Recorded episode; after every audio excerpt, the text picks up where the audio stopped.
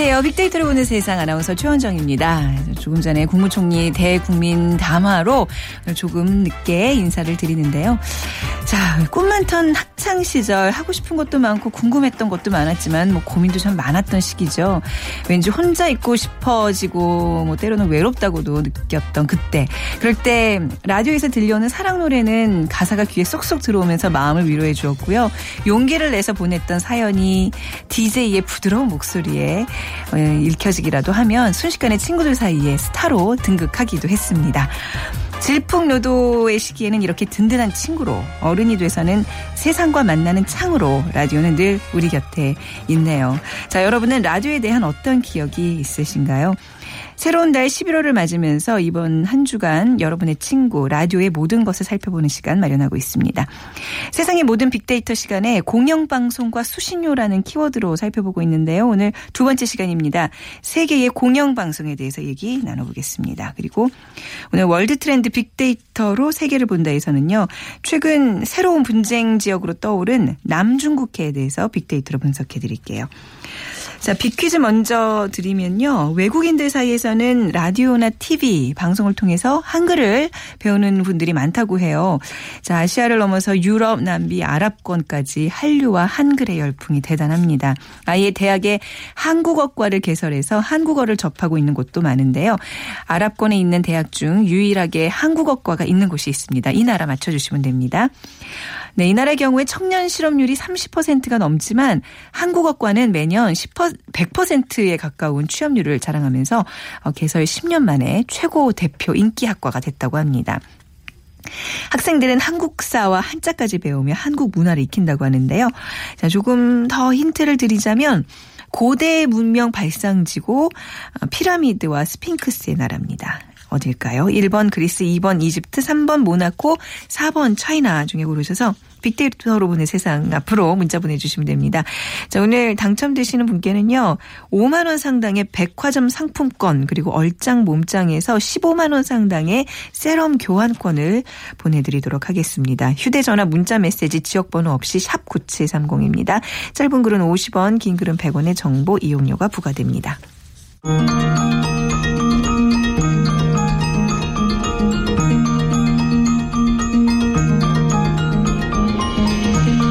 빅데이터로 보는 세상. 주간 특별 기획. 세계의 공영 방송과 수신료. 변화하는 방송 환경 속에서 KBS를 비롯한 세계의 공영 방송의 다양한 역할과 라디오의 현재와 미래까지 연세대학교 박희준 교수가 빅데이터로 자세하게 분석해 드립니다. 네, 세상의 모든 빅데이터 오늘은 연세대학교 정보산업공학과 박희준 교수와 함께 하겠습니다. 안녕하세요. 네, 안녕하십니까. 네. 교수님, 그 이제 공영 방송국의 직원으로서 이제 가장 예. 속상할 때가 사람들이 이제 뭐 예를 들면 뭐 편파 방송이나 보도 뭐 이런 거 이제 휩쓸릴 때가 이제 가끔 있잖아요. 뭐 예. 뭐 저희도 어쩔 수 없이 국영 방송이니까 그러지 않냐. 어? 뭐 정권의 나팔수다 뭐 이런 얘기를 하면서 국영 방송이라고 이제 KBS를 알고 있는 분들이 예. 꽤 있어요. 그렇죠. 예. 이게 국영 방송과 공영 방송의 차이점을 오늘 좀 먼저 좀 짚어 주시기 바랍니다. 예. 국영 방송, 공영 방송, 민영 방송이 있고요. 어떤 방송사가 네. 어떤 제도에 속하는지 구분하는 기준은 세 가지인데요. 네. 첫째로는 누가 소유하고 운영하느냐 하는 네. 문제입니다. 그러니까 KBS 같은 경우에는 공사죠. 네. 그렇기 때문에 정부가 직접 소유하고 운영하고 있지 않기 때문에 그렇죠. 국영방송은 아니고요. 네. 두 번째 기준은 운영하는 재원이 무엇이냐. 국가 자금이 공적 자금이 투입이 되느냐. 아니면은 공연 같은 경우는 대부분 이제 그 수신료에 의해서 운영이 되고요. 세 번째 기준은 어떠한 목적으로 운영되느냐. 네. 결국 이제 공익성을 가져야 된다는 의미겠죠. 음. 그래서 이 세 가지 구분에 따라서 어, 어떤 방송사가 어떤 제도에 속하는지 구분이 가능하고요. 네. 한국 같은 경우에는 이제 KBS와 EBS가 음. 공영방송에 속한다고 보여지고요. 네.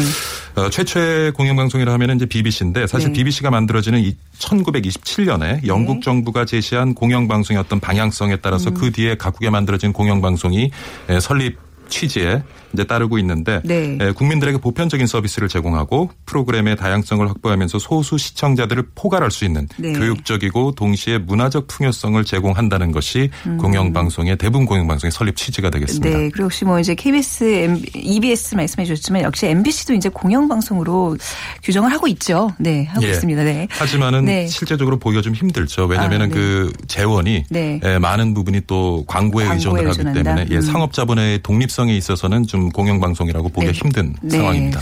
자 그리고 공영방송사들의 이렇게 정의를 우리가 살펴봤지만 국가별로는 국가별로 보면 이렇게 사회적 특성에 따라 좀 다른 운영 형태를 보이고 있잖아요. 예. 네.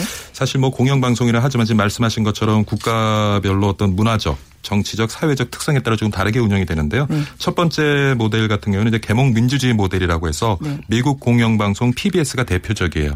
그러니까 말씀하신 것처럼 상업 자본으로부터 독립적이고 정치적으로도 독립적이면서 우수한 콘텐츠를 제공을 하는데 네. 그러다 보니까 아무래도 뭐 양질의 콘텐츠, 교육적인 양질의 콘텐츠를 제공한다는 차별성이 있긴 하지만 음. 방송 시장에서 보면 틈새 시장을 공략하는 정도. 그러니까 네. 방송계 전체 파급 효과가 별로 크진 않은 것 같고요. 예. 둘째 유형을 보면 보면은 요거는 이제 상업방송 도입 이전까지 독과점 지위를 누려온 대부분의 유럽 공영방송이 음, 네. 경우인데요. 공적 서비스 모델이라고 해서 이것은 이제 수신료에 의한 안정적인 재원을 바탕으로 국가와 상업자본으로부터 독립성을 유지하면서 국가의 정체성과 문화에 대한 보편적인 서비스를 제공한다. 뭐 이렇게 되어 있는데 사실 우리나라의 공영방송도 어, 유럽의 공영방송 유형에 음, 들어간다고 네. 볼 수가 아, 있겠죠. 네 근데 세 번째는 이제 그 국가의 필요와 목적에 따라서 봉사하는 개발도상국의 공영방송인데 네. 좀 전에 이제 말씀하신 것처럼 뭐 국가의 나팔수다 뭐 이런 얘기를 하는데 아. 에, 공영방송이 개발도상국의 경우는 대부분 국가 텔레비전이나 국가 라디오로 인식되는 경우가 강하고요. 아, 그래서 어떤 새로운 형태의 국가 통합에 기여하는 경우가 많은데 빅데이터 분석을 해보면 공영방송을 쳐보면 대부분 한 70% 가까이가 부정적인 의견을 가지고 있어요. 아, 왜 그럴까요? 왜 그러냐 면 네, 네. 결과적으로 이제 표현되는 단어들을 들여다보면 정치적인 독립성을 가지지 음. 못한다. 그리고 네. 천박하다. 다시 말씀드리면 상업 자본으로부터 자유롭지 네. 못하다. 음. 뭐 이런 의견이 주를 이루고 같은데 네. 그래서 우리의 공영방송은 말씀드린 어떤 유럽 의 그런 유형을 어, 추구하고는 있지만 우리 시장의 많은 시청자들이나 청취자들은 아직까지도 네. 개발도상국의 공영방송의 틀에서 벗어나지 못하고 있는 것이 아닌가 하는 네. 관점을 가지고 계신 것 같아요. 이 부분에 있어서는 이제 공영방송 어떤 직원으로서 많이 고민하고 또 노력해야 될 부분이 아닌가 싶습니다. 자, 이렇게 새로운 뭐 이제 미디어들이 이제 막 출연하고 있고 또 요즘에는 그 상업방송들이 막 약진하고 있는 상태잖아요. 예. 이런 상황에서 공영방송이 제 기능을 한다는 거 사실 말처럼 쉽지가 않거든요. 쉽지 않죠. 네. 굉장히 채널이 이전과 다르게 다양화되고 있고요. 다양한 전달 매체가 등장하면서 또 융합이 되고 있거든요. 네. 그리고 그 채널을 가지고 어, 컨텐츠를 제작하면서 배급할 수 있는 그런 플랫폼을 가진 그런 큰 이제 관련 기업들이 등장을 하면서 공영방송의 위기가 계속 심화가 되고 있는데 음. 문제는 뭐냐면 공영방송으로서의 사회적 책임을 다하는 차별성을 어떻게 유지할 것이냐. 네. 하지만 한편에서는 어떻게 하면 재미적인 요소를 둬서 많은 음. 사람들이 보고 즐길 수 있는 그러니까 점유율을 어떻게 하면 높일 수 있을까요? 사실 어떻게 보면 공영 방송이 가지고 있는 그런 본질적인 이제 딜레마라고 보여지는데 네. 근데 참 재미있는 것이 우리 국민들도 좀 양면성을 가지고 있어요. 어, 어떤 면에서 네 그러니까 80% 정도가 네. 사실은 지금 어떤 공영 방송의 운영 행태에 대해서 굉장히 불만을 가지고 있는 아. 것으로 나타나고 있습니다. 빅데이터 분석을 해 보면 하지만 그에 상응하는 비율 정도로 음. 공영방송은 필요하다. 아. 결국 그 공영방송의 어떤 필요성에 대해서는 또 동의를 하거든요. 네네. 근데 문제는 뭐냐면 아까 말씀드린 것처럼 정리적 정치적 독립성을 유지하고 네. 상업 자본으로부터 자유로우면서 어떻게 하면 사회적 책임을 다하는 공공성을 유지할 것이냐. 네. 결국 여기도 또 돈이 문제인데 에, 그래서 참 에, 이전과는 다르게 다양한 채널이 등장하면서 이제 시장 점유율도 떨어지고 광고 수익도 떨어지고 근데 최근에서 이제 수신료 논란이 많잖아요. 음, 네. 근데 수신료를 올리는 거는 둘째치고 많은 그 시민들은 수신료 자체를 유지해야 하느냐에 대한 회의감을 지금 가지고 어, 있거든요. 아, 예, 그러니까 뭐 다채널 미디어 같은 경우는 만 오천 원 정도만 내면 다양한 컨텐츠를 접할 수 있단 말이에요. 원하는 네. 컨텐츠를. 근데 굳이 내가 보지도 않는 그 채널에 그 수신료를 내야 할 음. 것인가. 음. 그러다 보면 또 어떤 사회 논란이 있냐면 자 수신료를 그럼 올려주면 네. 공영방송으로 우리가 원하는 만큼 어떤 기능을 해낼 수 있을 예. 것인가. 예. 그러니까 이게 털 닭이 먼저냐 달걀이 먼저냐의. 문제인데 네. 충분한 재원이 확보되지 않으면 아까 말씀드린 것처럼 정치적으로 독립하고 음. 상업자본으로부터 독립하면서 공익성을 유지하기가 힘들고 네. 뭐 이런 문제가 우리 사회에 계속 지금 좀 지속되는 것 같습니다. 네, 저희가 이제 수신료 인상에 대한 이야기 좀 조심스럽게 이렇게 지금 뭐 일주일간 꺼내고 있는 이유는 왜 인상을 해야 되고 공영방송이 왜 우리 사회에 필요한지에 대해서 좀 여러분과 함께 고민하는 그런 시간이니까요. 너무 거부감 없이 들어주시기 예. 바랍니다. 아니 이제 일부 우리 청취자분들께서는 왜 이런 귀한 시간에 그런 얘기를 하냐. 근데 이게 또 우리 삶의 일부분이라고 생각하면 굉장히 중요한 얘기거든요. 자 그렇다면 교수님 끝으로 우리 공영방송이 지니고 있는 문제점 해결 방안에 대해서 간단한 정리 부탁드리겠습니다. 뭐 간 단하죠. 첫째는 네. 뭐그 지금 우리가 공영방송이 가지고 있는 그런 사회적인 의무를 좀 줄여주는 것. 그러니까 공적 의무 수행에 대한 기능을 재조정하는 것이 네. 우선일 수 있겠고요. 그 다음으로는 뭐 공공 재원을 보존해 주는 건데 음. 그렇다면 구경이 되기가 쉽죠. 네. 공적 자금을 투입한다는. 그래서 이건 정치적 독립으로 봤을 때는 또 불가능한 얘기고 음. 그 다음에는 이제 공영방송이 스스로 부족한 재원을 메우는 방식인데 요거는 또 상업 자본으로부터 좀 자유로워질 수 없겠죠. 그러니까 우리 음. 국민들이 원하는 모습은 아닐 것 같아요. 그렇다면은 무엇이냐 안정적인 재원 확보하면 또 수신료 얘기가 나와야 되는데 근데 네. 그렇습니다. 근데 늘 얘기하는 것이 수신료 올려주면 잘할 거냐? 음. 우선 공영방송 스스로가 좀 자구 노력을 내놔야 되겠다. 네. 비용 절감할 수 있는 구조조정 계획도 내놓고 음. 현실적인 어떤 대안을 제시한 다음에 그 다음에 얘기할 수 있는 음. 부분이 아닌가 그런 생각을 해봅니다. 네. 자, 오늘 공영방송의 역할에 대해서 말씀 나눠봤습니다. 연세대학교 정보산업공학과 박희준 교수였습니다. 감사합니다, 교수님. 네, 감사합니다. 자, 오늘 빅퀴즈는요, 방송을 통해서 이제 외국 인들 사이에서는 한국어 배우시는 분들 많다고 하는데요. 아랍권에 있는 대학 중에서 유일하게 한국어과가 있는 나라가 있습니다. 자, 이 나라는 고대 문명 발상지 피라미드와 스핑크스의 나라인데요. 1번 그리스, 2번 이집트, 3번 모나코, 4번 차이나 중에 고르셔서 휴대전화 문자 메시지 지역번호 없이 샵 9730으로 정답 보내주시기 바랍니다. 짧은 글은 50원, 긴 글은 100원의 정보 이용료가 부과됩니다.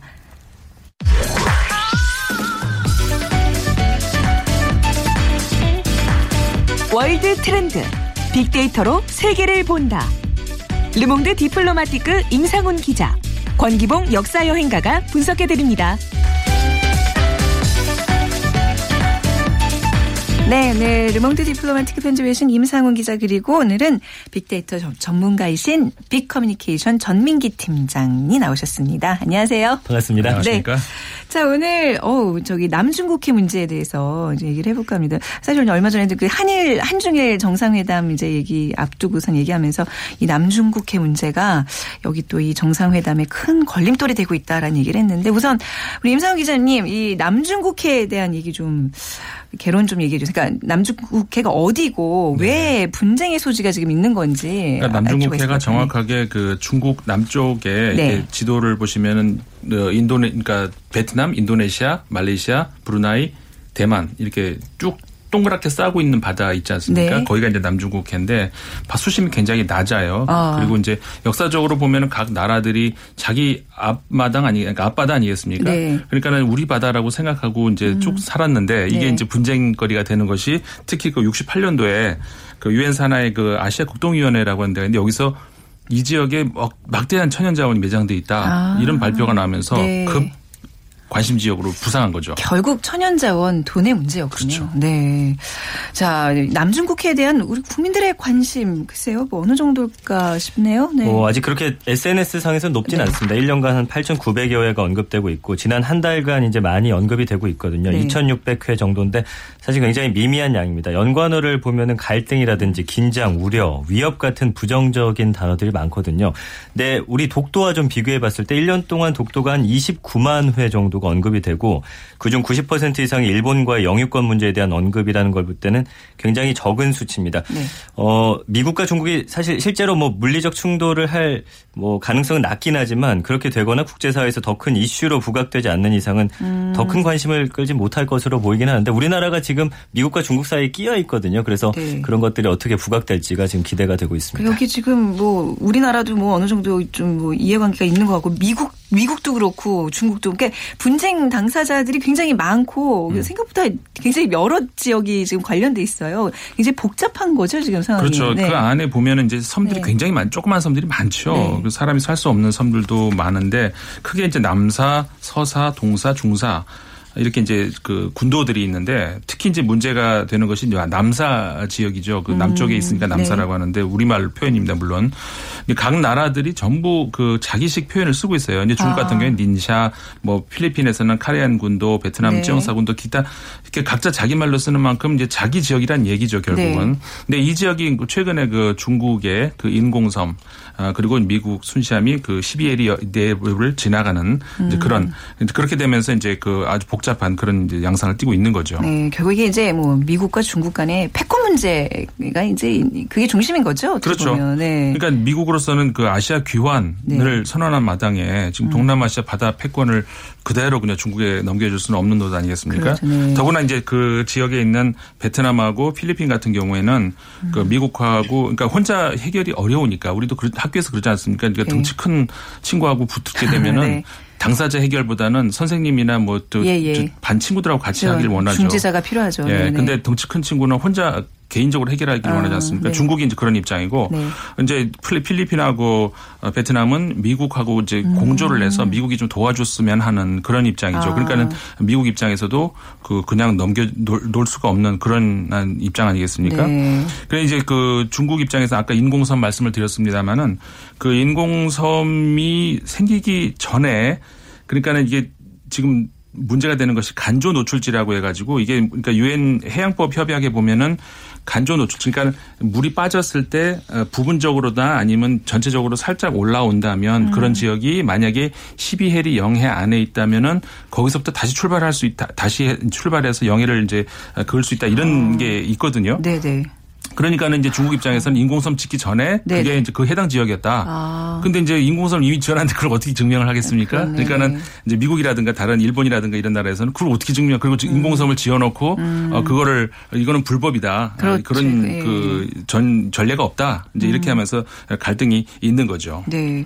그러니까 이렇게 영유권 분쟁에도 좀 여러 가지 형태들이 있죠, 전민기 팀장님. 네, 맞습니다. 네. 인접한 국가 사이의 영유권을 주장하는 영토가 이제 서로 중첩될 경우에 영토 분쟁이 발생. 발생하는데 네. 뭐첫 번째로 국경 분쟁 가장 많은 종류입니다. 네. 이 국가 사이의 국경을 어떻게 정할 것인지를 두고서 발생하는 분쟁인데 가장 일반적인 분쟁의 형태인데 뭐 인도와 파키스탄의 카슈미르 분쟁이라든지 네. 러시아와 우크라이나 크림반도 영유권 분쟁 같은 거에 있는데 이게 사실 제국주의 시대 때 강대국들이 아프리카나 아시아 같은 곳들을 점령할 때 음. 자기들끼리 임의로 좀 선을 그어서 이제 나누어서 통치하다 보니까 이런 경우가 굉장히 많고요. 그다음에 존재 분쟁이라고 해서 서로가 상대방을 자신 또는 제3국의 속국이라고 주장해서 발생하는 분쟁들이 아, 네. 있는데 당연히 상대 국가의 뭐 주권을 인정하지 않습니다. 몽골과 대만이 대표적인 경우고요. 네. 또 분단이죠. 우리나라 같은 경우인데 상대방 국가의 존재 를 인정하지 않고 분쟁 당사자들이 거의 동일한 영역에 음. 이 대한 주권을 주장하는 분쟁의 형태고요. 네. 강제 점령이 있습니다. 이 네. 타국의 영토라든지 전부를 무력으로 점령해가지고 발생하는 분쟁인데 이스라엘과 팔레스타인 분쟁이 대표적이고요. 네. 또 중국이 점령하고 있는 티베트 역시 이렇게 분쟁을 겪고 있습니다. 어, 분리 독립이 또 있어요. 사실상 분리 독립을 했는데 음. 독립국이 과거에 속했던 이 국가가 독립을 인정하지 않아서 발생하는 분쟁인데요. 뭐 코소보 공화국 같은 경우가 네. 있고요. 최근에는 이 천연자연을 둘러싸고서 영토 분쟁이 일어난 경우가 굉장히 많은데 네. 대표적으로 이제 남중국해, 난사군도, 그다음에 음. 포클랜드 제도 등의 분쟁 등이 있습니다. 그렇군요. 그러니까 이제 우리 독도와 독도를 두고 이제 일본과 우리나라 사이에서는 이제 역사 기록을 바탕으로 또 영유권들을 주장하고 이제 논리로 삼잖아요. 네네. 중국에도 뭐 이런 역사적 기록이 있나요? 그렇더라고요. 네. 한나라 때 무제가 이 남호를 정벌한 이후에 서사군도와 난사군도를 관리하는 군을 설치했다 이런 기록이 나오고 있고요. 음. 원나라 역사서에는 이 원해 해군이 남사군도를 관할했다 이런 기록도 있습니다. 네. 이후 명청대도 지도상으로도 분명히 명청의 해역에 포함이 돼 있고 네. 중국 어민들이 이 지역에서 어업 활동하면서 거주했던 기록이 또 있거든요. 음. 역사적으로나 실증적으로나 중국의 영토가 분명하다라는 네. 것이 중국 측의 주장입니다. 네, 사실 좀 역사적인 기록만으로 이거를 이제 내 땅이라고 주장하기 좀 어려운 상황이긴 하지만요. 네, 그렇죠. 주변 아시아국들의 입장 지금 어떤가요? 지금 뭐 거의 뭐 엄마가 좋아 아빠가 좋아 이런 식으로 골르라는 형태가 된 것 같아요. 아, 중국과 주변국의 이 남중국해 영유권 다툼이 아시아 패권을 둘러싼 이 G2의 정면 대립으로 번지면서 네. 사실 아시아 국가들이 굉장히 난처한 입장이 됐습니다. 네. 일단 필리핀하고 일본은 미국을 지지를 했죠. 남중국해 영유권 분쟁의 당사국 가운데 필리핀이 가장 먼저 이 미국의 실력 행사를 환영하고 있고요. 네. 동중국해 영유권 놓고서 중국과 사실 일본도 갈등을 빚고 있는 상황이기 때문에 네. 미국의 남중국해 군함 파견을 지지하고 있고요. 음. 베트남, 말레이시아, 인도네시아 같은 곳들은 아, 어떻게 해야 될지 지금 난감하기 때문에 반응을 자제하거나 중립 을 보이고 있고 대만 정부 네. 역시 네. 어느 편에 서지 않겠다는 입장이고 음. 한국 역시 평화적 해결을 했으면 좋겠다라는 원론적 입장이거든요. 네. 이게 어느 쪽에도 서지 못하는 그런 난처한 입장인 겁니다. 네, 그 굉장히 그 시사적으로 그 대표적인 분쟁 지역들이 있잖아요. 몇 군데 좀, 좀 짚어주실 수 있을까요? 지금 아까 말씀드렸던 네. 그 카슈미르 분쟁도 그렇고요. 중국과 네. 인도의 분쟁이 있습니다. 네. 이제 1962년에 대규모 무력 충돌이 일어나게 됐던 그런 중국과 인도 사이의 국경선을 둘러싼 분쟁인데 이 지역의 분쟁 원인은 아까 말씀드린 대로 이제 제국주의 시대 때 영국이 인도를 지배하던 1914년이죠. 영국이 히말라야 산맥에 맥마흔 라인이라는 이 국경선을 설정한 것이 발단이 됐는데 중국은 이 국경선을 식민지 시대에 맺어진 불평등 조약이라고 간주하고 있고요. 네. 인도는 사실 이 주, 이 국경선이 굉장히 자신들한테 유리하기 때문에 이걸 또 음. 주장하고 있는 상태고요. 네. 또 인도와 파키스탄의 카슈미르 분쟁이 있고요. 네. 또잘 아시는 이 생카쿠 열도, 맞아요. 조어도 분쟁이 네. 있습니다. 일본 오키나와 서남 쪽에 있는 섬인데 지금 어, 일본과 중국, 대만이 벌이고 있는 영유권 분쟁 지역이고요. 또 쿠릴 열도 분쟁이 있습니다. 음. 일본과 러시아 사이에 이 홋카이도와 러시아의 캄카차 반도를 잇는 이 쿠릴 열도 네. 20개 도서 중에서 뭐 몇 가지 섬이 서로의 섬이다 이렇게 주장을 하고 있, 습니다 생각보다 이 지역적으로 이제 뭐 분쟁 지역들이 굉장히 많은 것 같은데 이게 뭐 양국 당사자들끼리 해결할 수만은 없는 지금 상황들이잖아요. 국제사회의 어떤 조정 능력 여기서는 어떤 이렇게 영향력 같은 게 없는 건가요? 예. 이 관련해서 국제법이 네. 좀 사실 굉장히 좀 그 제대로 이게 잘 음. 명확하게 안 정해져 있어요. 네네. 이제 좀 전에 말씀드렸던 몇 가지의 어떤 그런 법들이 있습니다만 그 광대국 중심으로 자기들 이제 어, 그때 그때 그 유리한 어떤 그런 그 국제법을 추진을 하고 했는데 사실 네. 이게 강대국끼리 또 이렇게 부딪히는 입장이 되면은 이게 조정이 잘 안 되고 그런가요? 있는 그런 네. 상태거든요. 그러니까 아직 국제법이 이런 거를 정확하게 지금 그 네. 특히 과거, 과거에는 그그 해양 그 저 자원 같은 거에 대해서 민감하지 않았었죠. 이제 최근에 들어가지고 굉장히 음. 이게 민감하게 이제 반응을 하게 된 건데 네. 국제법 입장에서 국제법 차원에서는 아직까지는 정확한 그게 없습니다. 딱히 또 이제 구속력도 이제 없는 없죠. 상황이라 네. 네. 사실 우리 구조 독도 문제도 이렇게 오랫동안 분쟁 지역으로서 해결이 안 나고 네. 있는 거 보면 좀 의아해하기도 해요. 이거 뭐 결국 우리가 힘을 길러서 네. 우리가 더 큰 목소리로 주장을 하는 수밖에 없는 거잖아요. 그렇죠.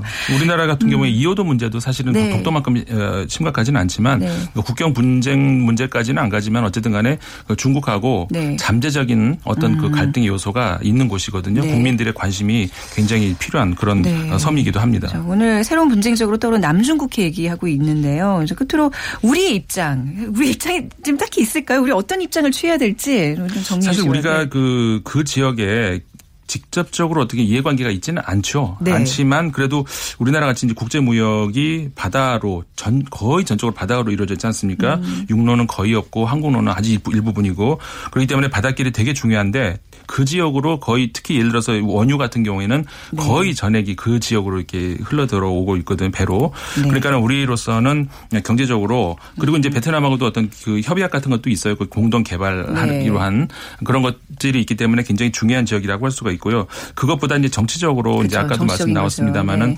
한그 중국하고 미국 어, 사이에서 어느 편 들래 그렇죠. 이거잖아요. 그럼 그 사이에 놓여 있는 아. 입장이기 때문에 굉장히 네. 중요한 중립 외교 어떤 아. 그런 시점이죠. 네, 자 오늘 남 남중국해 지역 새로운 분쟁지로 떠오른 남중국해에 대한 이야기 두 분과 함께 나눠봤습니다. 르몽드 디플로마티크 편집위원 임상훈 기자 그리고 빅 커뮤니케이션의 전민기 팀장이었습니다. 고맙습니다. 네, 감사합니다. 네. 자, 오늘 빅퀴즈 정답은 2번 이집트였습니다. 1502님, 네, 우리 문자 를 좀 많이 알리는 계기가 마련됐으면 좋겠습니다 하셨고요. 저희가 15만 원 상당의 몸짱 얼짱에서 제공하는 세럼 교환권 보내드리고요. 0340님, 네, 받아쓰기 연습 따님께서 요즘 하고 계시다고요. 5만 원 상당의 백화점 상품권 보내드리겠습니다. 지금까지 아나운서 최현정이었습니다. 고맙습니다.